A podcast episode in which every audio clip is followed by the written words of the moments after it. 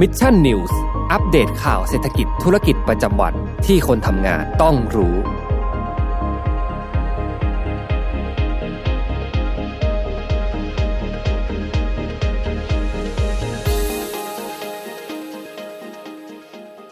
สวัสดีครับ ยินดีต้อนรับเข้าสู่รายการ Mission News Live นะครับประจำวันพฤหัสบดีที่ 10 มีนาคม 2565 นะครับ อยู่กับผมแจ็คทิลาติกเช่นเคยนะฮะวันนี้6โมงตรงมารับชมรับฟังข่าวสารสำหรับคนทำงานกันนะครับ สวัสดีทุกท่านตอนเย็นวันพฤหัสบดีนี้ด้วยนะครับ สวัสดีคุณแจ็คกี้นะครับ สวัสดีน้องบิ๊กนะครับ แล้วก็สวัสดีคุณไพศาลด้วยนะครับ สวัสดีทุกท่านนะฮะ วันนี้เข้ามาแล้วก็อย่าลืมกดไลค์กดแชร์เพื่อเป็นกำลังใจให้กันด้วยนะครับเย็นวันนี้นะครับ เช้าวันนี้แล้วกันนะฮะ ผมคิดว่าหลาย ๆ ท่าน น่าจะประสบพบเจอกันแล้วนะครับขับรถผ่านปั๊มน้ำมันเนี่ยแหมรู้สึกว่าตัวเลขมัน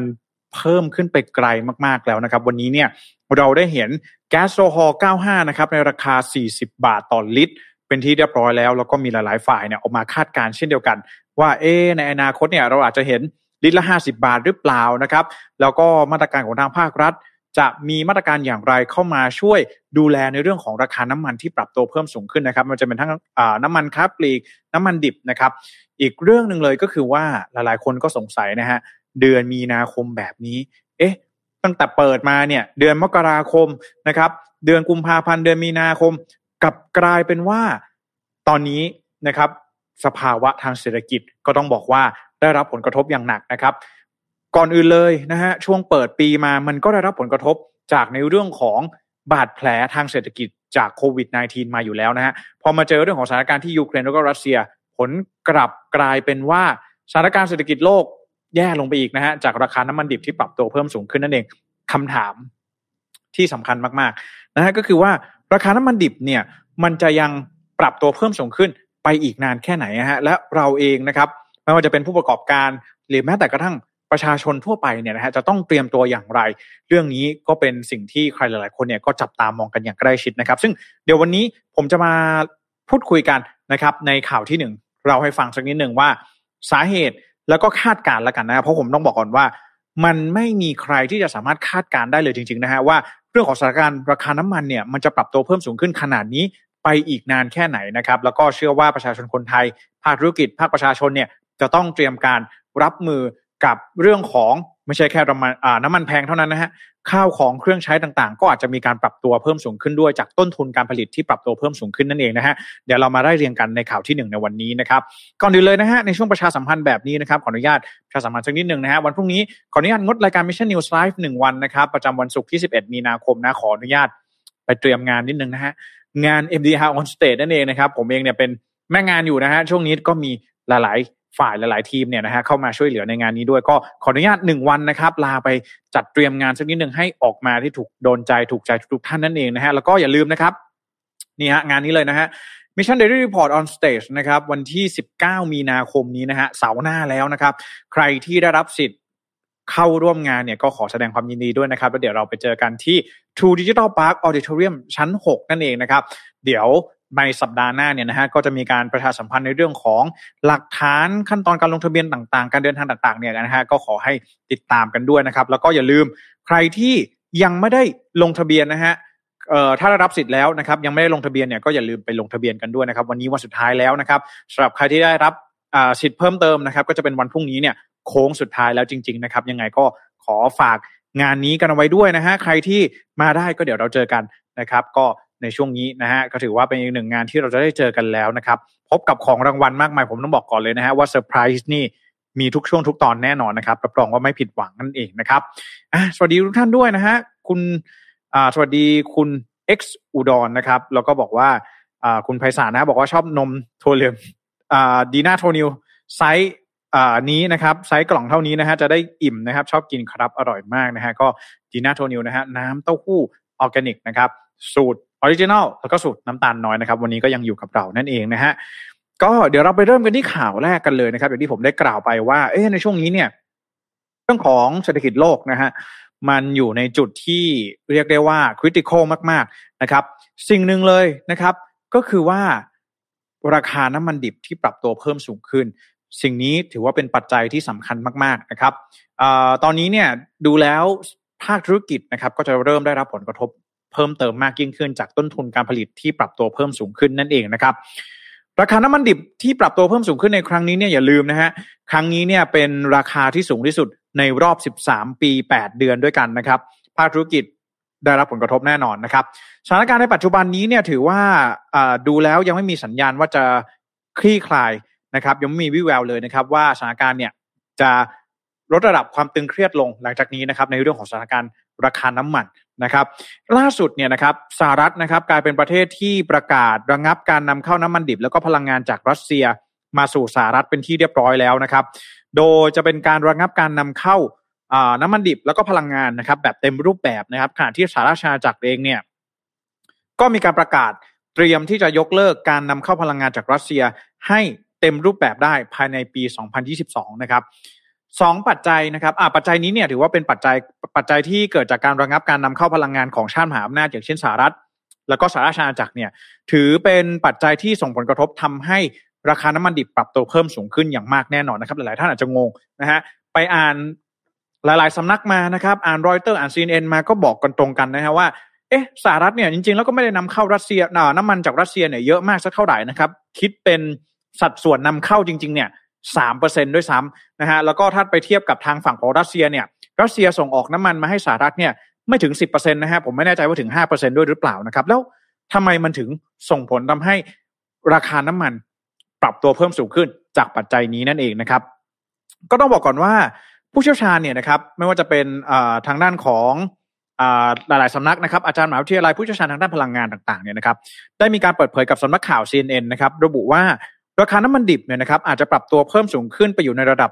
160 เหรียญสหรัฐต่อบาร์เรลหรือ 200 เหรียญสหรัฐต่อบาร์เรลนะครับ เนื่องจากว่าผู้ซื้อแล้วก็ผู้ขวาผู้ซื้อแล้วก็ผู้ขายเนี่ยมีความกังวลต่อสถานการณ์เป็นอย่างมากนะครับต่อสถานการณ์การระงับการนำเข้าน้ำมันดิบแล้วก็พลังงานจากรัสเซียของสหรัฐแล้วก็สหราชอาณาจักรเป็นอย่างมากนะครับ โดยทางด้านของอคุณอดัมแพนครัสนะครับ ซึ่งเป็นศาสตราจารย์นะครับ จากมหาวิทยาลัยบริติชโคลัมเบียนะครับ ได้มีการออกมาระบุกับทางสำนักข่าวอัลจาซีรานะครับ ระบุว่าตลาดสินทรัพย์นะครับ หรือว่า commodity นะครับ ไม่ว่าจะเป็นตลาดตลาดสินทรัพย์นี่ก็จะรวมไปที่ตลาดหลักทรัพย์นะครับพันตลาดค้าขายพันธบัตรต่างๆนะครับ แล้วก็ commodity ก็เป็นพวกทอง พวกน้ำมันพวกเหล็กอะไรพวกนี้นะฮะก็จะบอกว่าตลาดสินทรัพย์ตลาด commodity ต่างๆเนี่ยล้วนมี การซื้อขายที่เกี่ยวข้องกับความรู้สึกเกิดขึ้นนะครับ มีการซื้อขายมีการนำเข้าส่งออกอะไรที่มันเกี่ยวข้องกับความรู้สึกหรือว่า sentiment ของตลาดเป็นหลักนะครับโดยเฉพาะอย่างยิ่งในช่วงที่สถานการณ์โลกตึงเครียดแบบนี้นะครับ โดยการประกาศระงับการนำเข้าพลังงานจากรัสเซียของสหรัฐในครั้งนี้เนี่ยส่งผลทำให้มีความกังวลว่าพลังงานจากรัสเซีย ซึ่งรัสเซียเนี่ยถือว่าเป็นผู้ส่งออกน้ำมันอันดับที่สองของโลกนะฮะรองจากซาอุดิอาระเบียนะครับ อันดับที่สามเนี่ยถ้าจะไม่ผิดน่าจะเป็นอิรักนะฮะ มีความเสี่ยงที่ถูกแบนในระดับโลก พูดง่ายๆว่า รัสเซียเนี่ยนะครับส่งออกเยอะมากนะครับ แล้วถ้าหากว่าในอนาคตเนี่ยนะฮะสหรัฐเริ่มแบนแล้วนะครับสหรัฐอาณาจักรเองก็กำลังอยู่ในแผนการที่จะเตรียมงดการนำเข้าพลังงานจากรัสเซียเนี่ย แล้วถ้าในอนาคตนะฮะชาติสมาชิกนะฮะชาติตะวันตกหรือว่าประเทศที่ออกมาต่อต้านการกระทำของรัสเซียเนี่ย ระงับการนำเข้าพลังงานจากรัสเซียอีกเนี่ยก็อาจจะส่งผลทำให้ supply ในตลาด commodity หรือว่าในตลาดน้ำมันดิบเนี่ยมันหายออกไปอีกนะครับ จากเดิมเนี่ยที่กลุ่มโอเปกเนี่ยเขาก็ยังไม่มีการประกาศเพิ่มกำลังการผลิตน้ำมันดิบในปีนี้อีกด้วยนะครับ นี่จึงทำให้มันกลายเป็นจุดเสี่ยงนะครับ ที่มันอาจจะเกิดขึ้นนะครับทำให้ผู้ซื้อผู้ขายนะครับไม่ว่าจะเป็นภาคธุรกิจนะฮะถ้าเราพูดกันง่ายๆคืออย่างเช่น โรงกลั่นใช่ไหมฮะที่เขาต้องนำเข้าน้ำมันดิบมาใช้ในโอเปอเรชันของเขาในภาคส่วนต่างๆนะฮะการทำออกมาเป็นพลาสติกทำออกมาเป็นน้ำมันเชื้อเพลิงทำออกมาเป็นเปโตรเคมีคอลต่างๆนะฮะถ้าถ้าเรานึกภาพคงคงนึกภาพถึงปตทแบบนั้นนะฮะบริษัทต่างๆ เหล่านี้นะฮะพวกเชลพวกเอ็กซอนต่างๆ เนี่ย ก็เริ่มไม่ค่อยไว้ใจ หรือว่าไม่ค่อยไว้วางใจ ไม่ค่อยสบายใจนัก ถ้าหากว่าจะต้องนำเข้าน้ำมันดิบจากรัสเซียนั่นเองถึงแม้ว่า การประกาศแบนเนี่ยยังจะยังไม่ได้มีการประกาศแบนจากทุกชาติสมาชิกก็ตาม แต่ว่าจากการเริ่มต้นของสหรัฐ แล้วก็สหราชอาณาจักรเนี่ยก็ถือว่าส่งผลทำให้มันมีความเสี่ยงเกิดขึ้น ว่าถ้าหากนำเข้าพลังงานจากรัสเซียเนี่ยก็ในอนาคต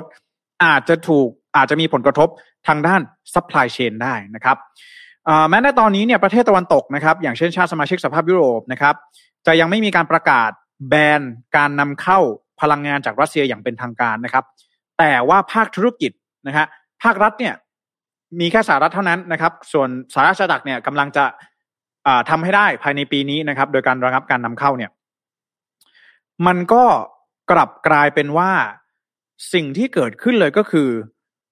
ภาคธุรกิจเนี่ยแหละฮะต่างที่จะหลีกเลี่ยงที่จะสั่งซื้อนะครับ หรือว่านำเข้าพลังงานจากรัสเซียโดยตรงนะครับ เพราะเกรงว่าอาจจะมีปัญหาทางด้าน supply chain เกิดขึ้นได้ในอนาคตนะครับ แล้วก็ทำให้เหล่าภาคธุรกิจเนี่ย เริ่มที่จะมองหาแหล่งพลังงานจากแหล่งอื่นแล้วนะครับเพื่อที่จะมาทดแทน supply ตรงนี้ที่หายไปจากรัสเซียนั่นเองนะครับสิ่งที่เกิดขึ้นเลยก็คือว่าตอนนี้นะครับตลาดนะครับ commodity นะครับกำลังเริ่มที่จะมองหาในส่วนของอกำลังมองไปที่โอเปกนะฮะมองไปที่โอเปกว่าเอ๊ะโอเคโอเปกก็น่าจะทราบตำแหน่งดีนะฮะว่าเอ๊ะถึงแม้ว่ารัสเซียเองจะไม่ได้เป็นชาติสมาชิกโอเปกก็จริงนะครับ แต่ก็ต้องไปดูว่าโอเปกเนี่ย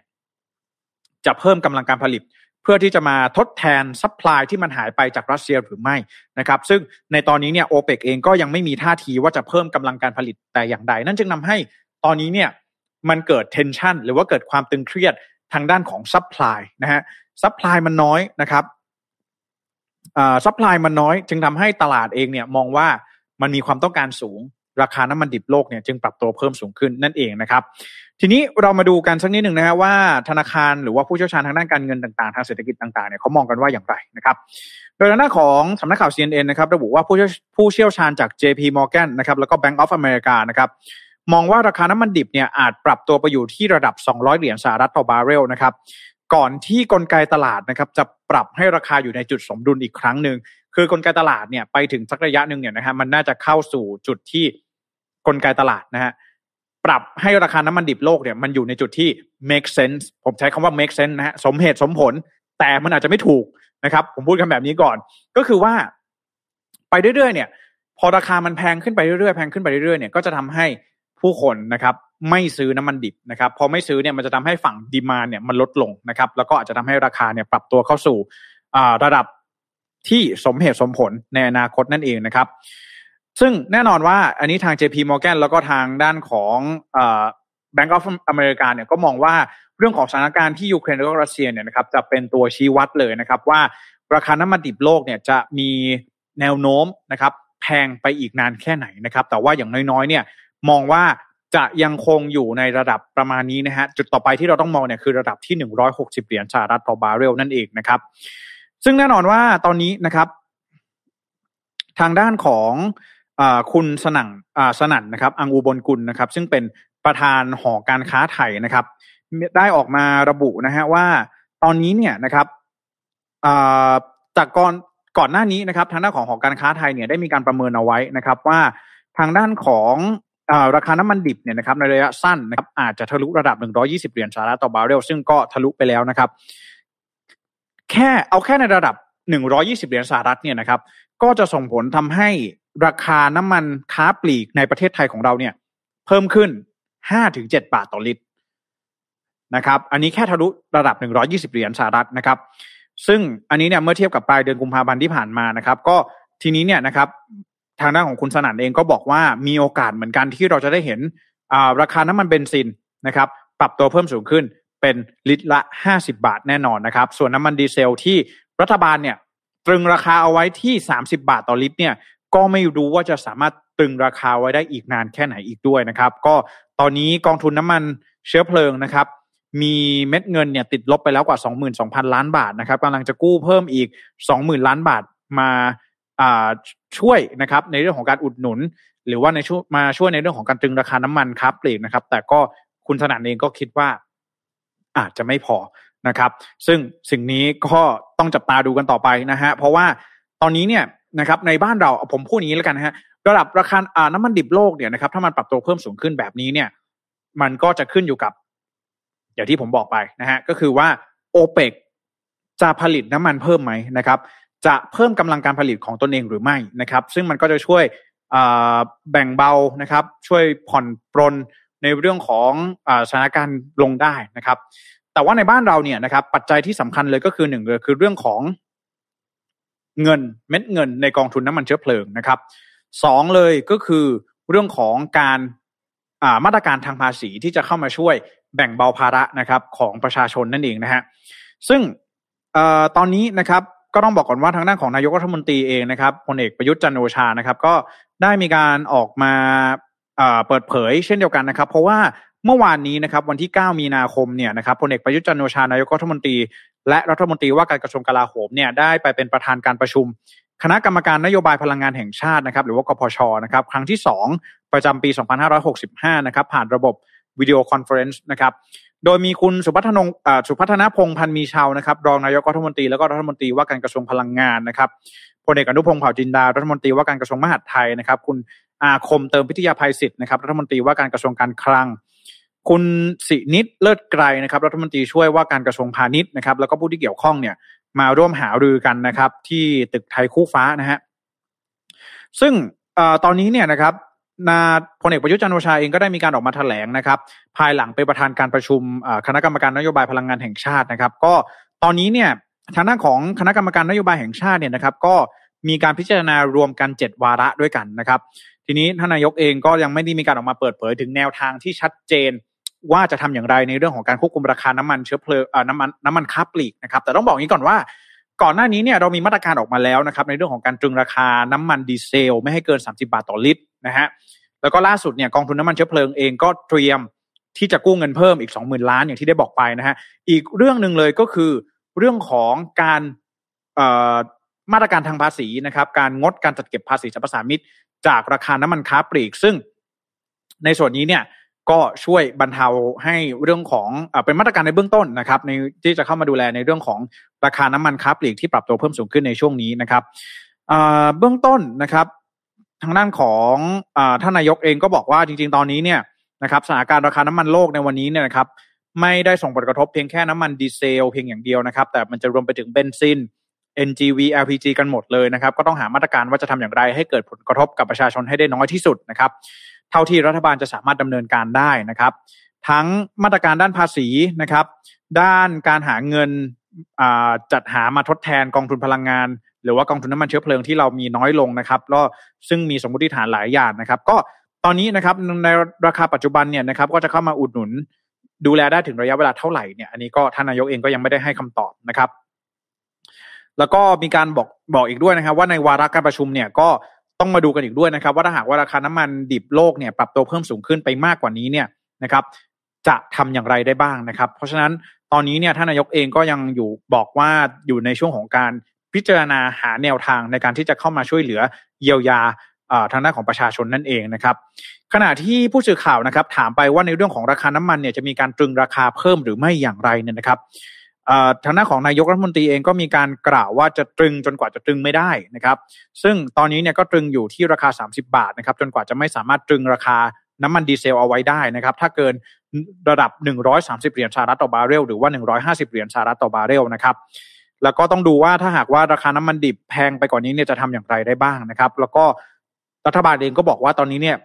ยังไม่เห็นแนวโน้มว่าราคาน้ำมันดิบโลกเนี่ยจะลดลงเลยนะครับ เพราะฉะนั้นแล้วตอนนี้เนี่ยการแก้ปัญหาจึงมีวิธีการที่แตกต่างกันนะครับ โดยเพราะว่าในประเทศไทยเนี่ยก็ถือว่าเป็นประเทศที่เติบโตขึ้นเยอะนะครับ แล้วก็มีการใช้พลังงานเพิ่มขึ้นมากเป็นธรรมดานะครับ ปัญหาคือตอนนี้รัฐบาลเองมีงบประมาณอยู่จำกัดนะครับเนื่องจากว่าเราใช้ไปกับเรื่องของโควิด -19 ค่อนข้างเยอะนะครับ ขณะที่เรื่องของน้ำมันเบนซินเองทางด้านของท่านนายกเองก็ได้บอกว่ามีการสั่งการไปแล้วเรียบร้อยนะครับ ว่าจะมีการพิจารณาหามาตรการที่เหมาะสมกันต่อไปนะครับ เพราะว่าตอนนี้ดีเซลก็ น้ำมันดีเซลก็ยังถือว่าการหนักนะครับ โดยเฉพาะอย่างยิ่งเบนซิน จะมีการหาวิธีการอย่างไร ให้สามารถเข้าไปช่วยเหลือเฉพาะกลุ่มได้นะครับ ซึ่งนี่เองก็ถือว่าเป็นที่ทางด้านของท่านนายกรัฐมนตรีนะครับ ได้มีการออกมาเปิดเผยให้กับทางด้านของประชาชนได้รับทราบนะครับ ถึงเรื่องของแนวทางในการแก้ไขปัญหาราคาน้ำมันแพงนะครับ นอกจากนี้นะครับยังมีทางด้านของอคุณกุลิศสมบัติสิรินะครับ ซึ่งเป็นปลัดกระทรวง พลังงานนะครับ ก็ได้มีการออกมากล่าวนะครับ ว่าทางด้านของกระทรวงพลังงานนะครับ เตรียมเสนอเรื่องของการปลดล็อกเพดานเงินกู้สำหรับกองทุนน้ำมันเชื้อเพลิงจากกจากเดิมเนี่ยมีการกำหนดเพดานกู้เงินเอาไว้ไม่เกิน4 0,000ล้านบาทนะครับก็เตรียมที่จะให้คณะรัฐมนตรีเนี่ยพิจารณาในสัปดาห์หน้านะครับ เพื่อให้กองทุนเนี่ยมีความยืดหยุ่น แล้วก็คล่องตัวในการบริหารจัดการนะครับ โดยไม่ต้องขอความเห็นชอบจากคอรมอทุกครั้ง เพื่อรองรับกับสถานการณ์ราคาน้ำมันที่เกิดขึ้นอยู่ในตอนนี้นะครับ แต่ว่าถึงแม้ว่าจะมีการปลดล็อกเพดานเงินกู้ออกไปนะครับเราก็ยังต้องคำนึงถึงวินัยการเงินการคลังให้สามารถชำระหนี้ได้นะครับ ดังนั้นในใจตอนนี้เนี่ยจึงมองไว้ที่ระดับ 4 0,000 ล้านบาทนะครับในการกู้ ถ้าหากว่ากู้เกินกว่านี้เนี่ยก็กองทุนก็อาจจะไม่สามารถชำระหนี้ได้เหมือนกันนะครับก็นี่ถือว่าเป็นทิศทางนะครับที่เราจะต้องใช้กันนะฮะคือเรื่องของการกู้เงินจากกองทุนน้ำมันเชื้อเพลิงเนี่ยเข้ามาใช้กันอีกทีหนึ่งแล้วก็ต้องจับตาดูสถานการณ์รายวันอีกทีหนึ่งว่า รื่องของราคาน้ำมันดิบเนี่ยมันจะปรับตัวเพิ่มสูงขึ้นแพงขึ้นไปอีกนานแค่ไหนนะฮะเพราะว่าเรื่องนี้เนี่ยมันเป็นปัจจัยที่ขึ้นอยู่กับราคาน้ำมันดิบโลกจริง ๆ นะครับ แต่ว่าสถานการณ์ตอนนี้เนี่ยเท่าที่สังเกตการเนี่ยนะฮะก็อาจจะยังบอกไม่ได้นะครับ ว่าราคาน้ำมันจะจะยาวไปอีกแค่ไหน อีกกี่เดือน อีกสามสี่เดือนอีกหกเดือนอะไรก็ตามแต่นะครับ แต่ว่าตอนนี้เนี่ยนะครับผู้เชี่ยวชาญเองก็ออกมาคาดการณ์ว่าจะเห็นอยู่ที่ระดับ 160 เหรียญไหมนะครับ180ไหม หรือว่า 200 เหรียญสหรัฐต่อบาร์เรล ซึ่งสิ่งนี้เป็นสิ่งที่สัญญาณที่ดูแล้วยังไม่เห็นทิศทางหรือว่าแนวโน้มว่าจะคลี่คลายลงได้นะครับสำหรับเรื่องของอราคาน้ำมันดิบโลกที่มีราคาปรับตัวเพิ่มสูงขึ้น จากปัจจัยแวดล้อมต่างๆนะครับ โดยเฉพาะอย่างยิ่งจากสถานการณ์ในยูเครนแล้วก็รัสเซียนั่นเองนะครับผมอะก็ต้องอดทนกันไปอีกสัก พักหนึ่งใหญ่ๆนะฮะสำหรับเรื่องของราคาน้ำมันที่ปรับตัวเพิ่มสูงขึ้นในช่วงนี้นะฮะแล้วก็หลายท่านเองนะฮะก็มีบางท่านบอกว่าเออนะฮะก็อยู่บ้านบ้างนะครับเออนะฮะไม่ต้องไปทำงานอยู่บ้านก็ลดการใช้รถไปใช้รถเมย์ใช้อะไรแบบนี้กันนะฮะก็อย่าลืมนะฮะ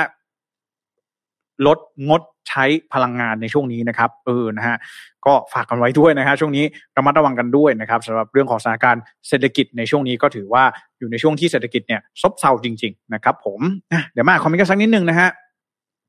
บริษัทบอกว่าเทเทอีกแล้วนะฮะขออนุญาตหนีไปจัดงานกันสักนิดนึงนะฮะคุณไพศาลนะต้องขออภัยกันด้วยนะครับสวัสดีคุณดานายด้วยนะครับ สวัสดีคุณแพตตี้นะครับ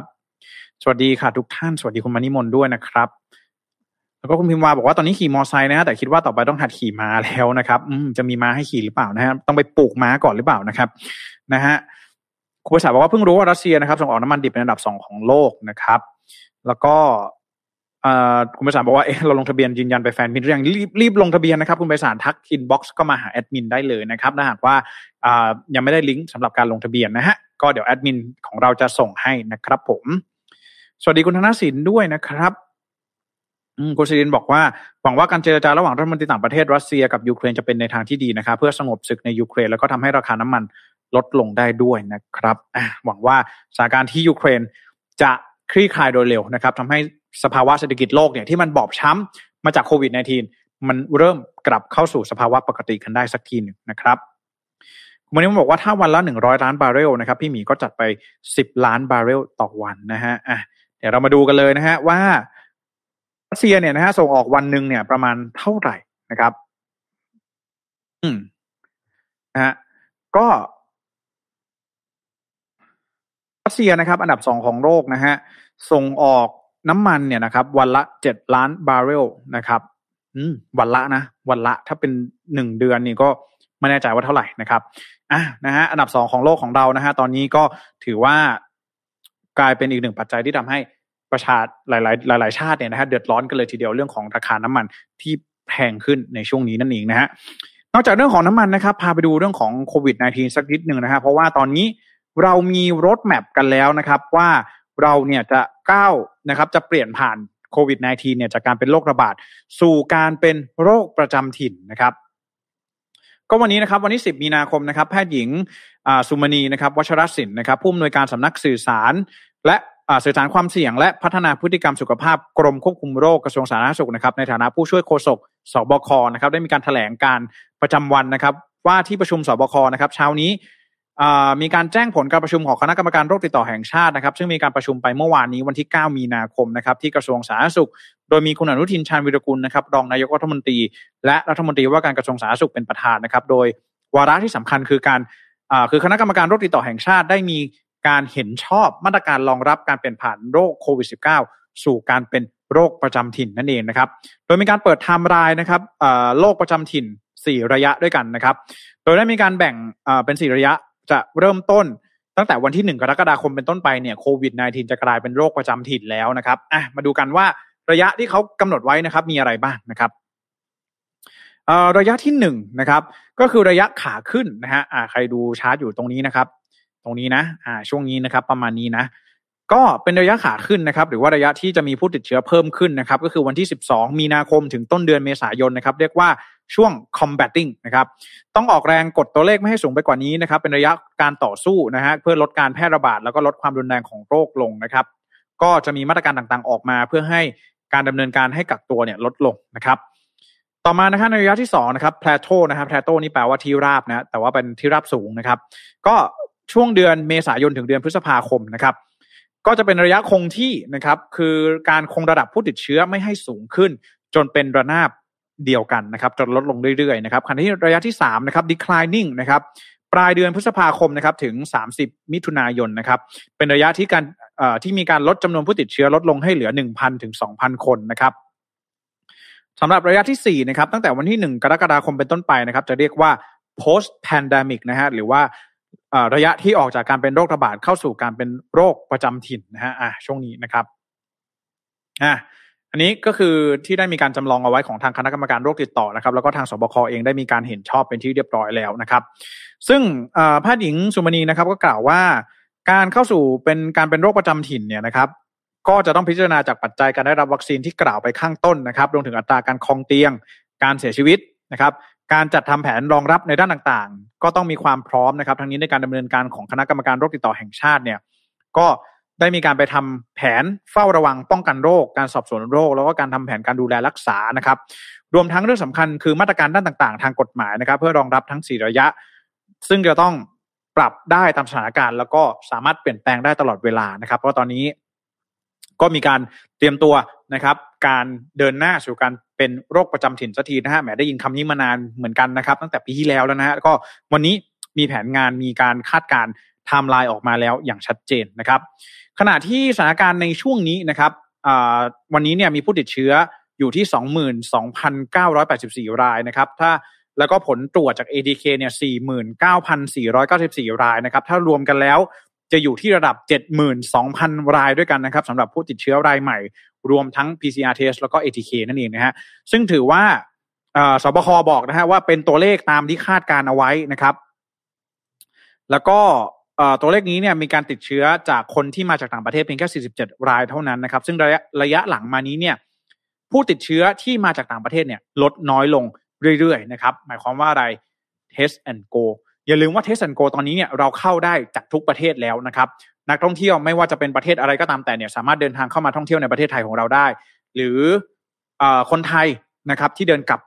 เดินทางกลับมาจากต่างประเทศเนี่ยก็สามารถเข้าเทสแอนโกได้นะครับจากทุกประเทศเลย แล้วเมื่อจำนวนผู้ติดเชื้อจากต่างประเทศมันเหลือเพียงแค่ 47 คนเนี่ยมันก็หมายความว่า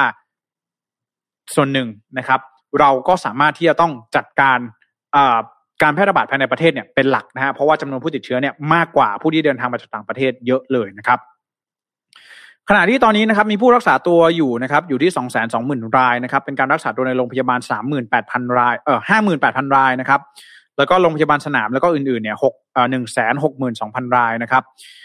ขณะที่แนวโน้มผู้ป่วยอาการหนักนะครับ ก็เพิ่มขึ้นอย่างช้าๆนะครับ ตอนนี้เนี่ยเป็นหลักพันรายแล้วนะครับ ส่วนจำนวนผู้เสียชีวิต มีทิศทางแล้วก็แนวโน้มสูงขึ้นอย่างชัดเจนนะครับ ซึ่งวันนี้สูงสุด 74 รายด้วยกันนะครับ เป็นนิวไฮนะครับสำหรับผู้เสียชีวิตนะครับ 74 รายเนี่ย ส่วนใหญ่แล้วก็ยังคงเป็นผู้เสียชีวิตที่มีอยู่ในกลุ่มผู้สูงอายุ 60 ปีผู้สูงอายุ 60 ปีขึ้นไปนะครับ เป็นผู้ที่มีโรคเรื้อรังนะครับที่เป็นสัดส่วน 95%ด้วยกัน แล้วก็ส่วนใหญ่แล้วมีปัจจัยเสี่ยงมาจากมะเร็งโรคไตนะครับภาวะอ้วนหลอดเลือดสมองนะครับโรคหัวใจติดเตียงแล้วก็มีผู้เสียชีวิต ที่อยู่ภาคใต้นะครับมากที่สุด 20 คนนะครับรองลงมาก็เป็นกรุงเทพมหานคร 12 รายด้วยกันนะครับ เพราะฉะนั้นสิ่งที่สำคัญเลยคือเรื่องของการฉีดวัคซีนเองเชื่อว่าหลายๆท่านน่าจะฉีดวัคซีนกันครบหมดแล้วนั่นเองนะฮะก็มีการคาดการณ์เหมือนกันนะครับ ว่าตอนนี้เนี่ยการคาดการณ์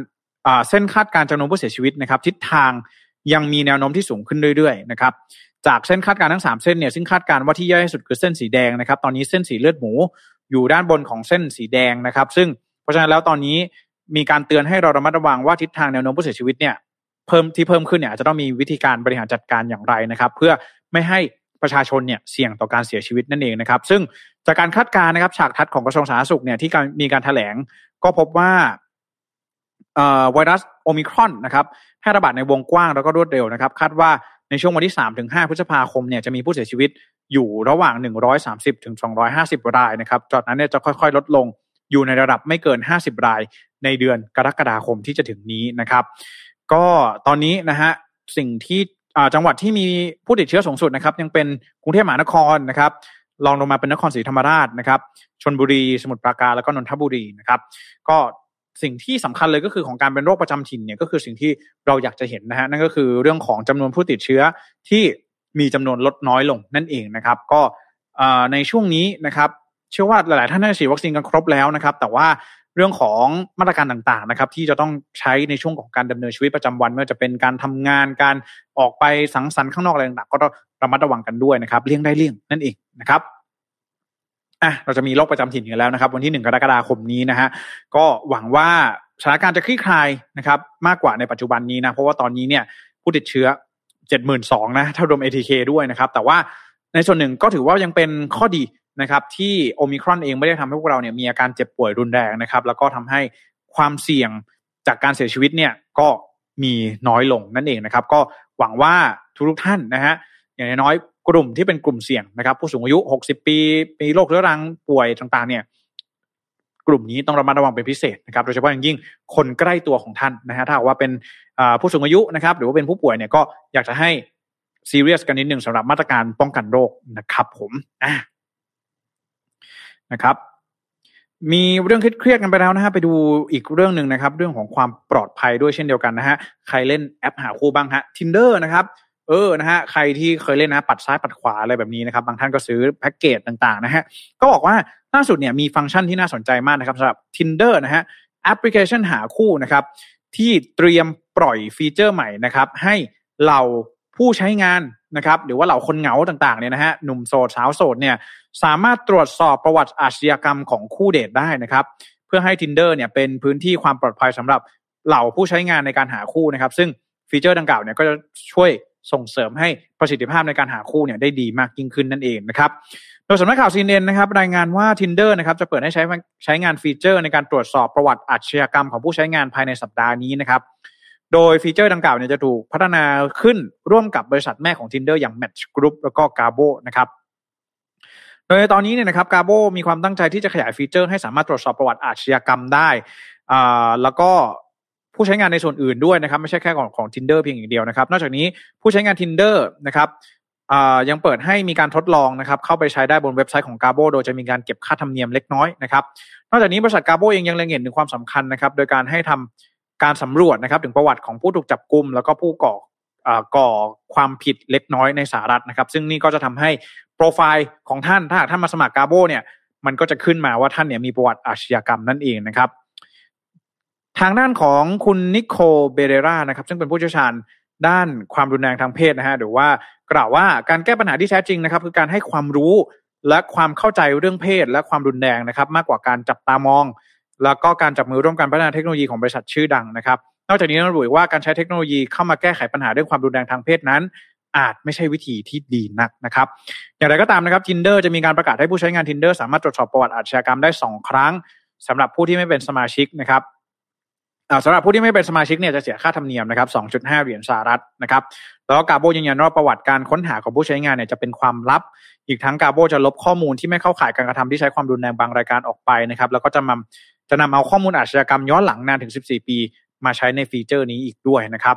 ก็ไม่แน่ใจนะ ว่าเขาจะไปเอาข้อมูลมาจากไหนนะ ผม อันนี้เท่าที่ผมเท่าที่ผมอ่านนะ ผมยังไม่รู้ว่ากลไกในการทำเนี่ยมันทำอย่างไร แต่ผมคิดว่ามันน่าจะมีการซิงก์กันของข้อมูลบางอย่าง เออ ที่มันสามารถใช้ได้ อย่างเช่น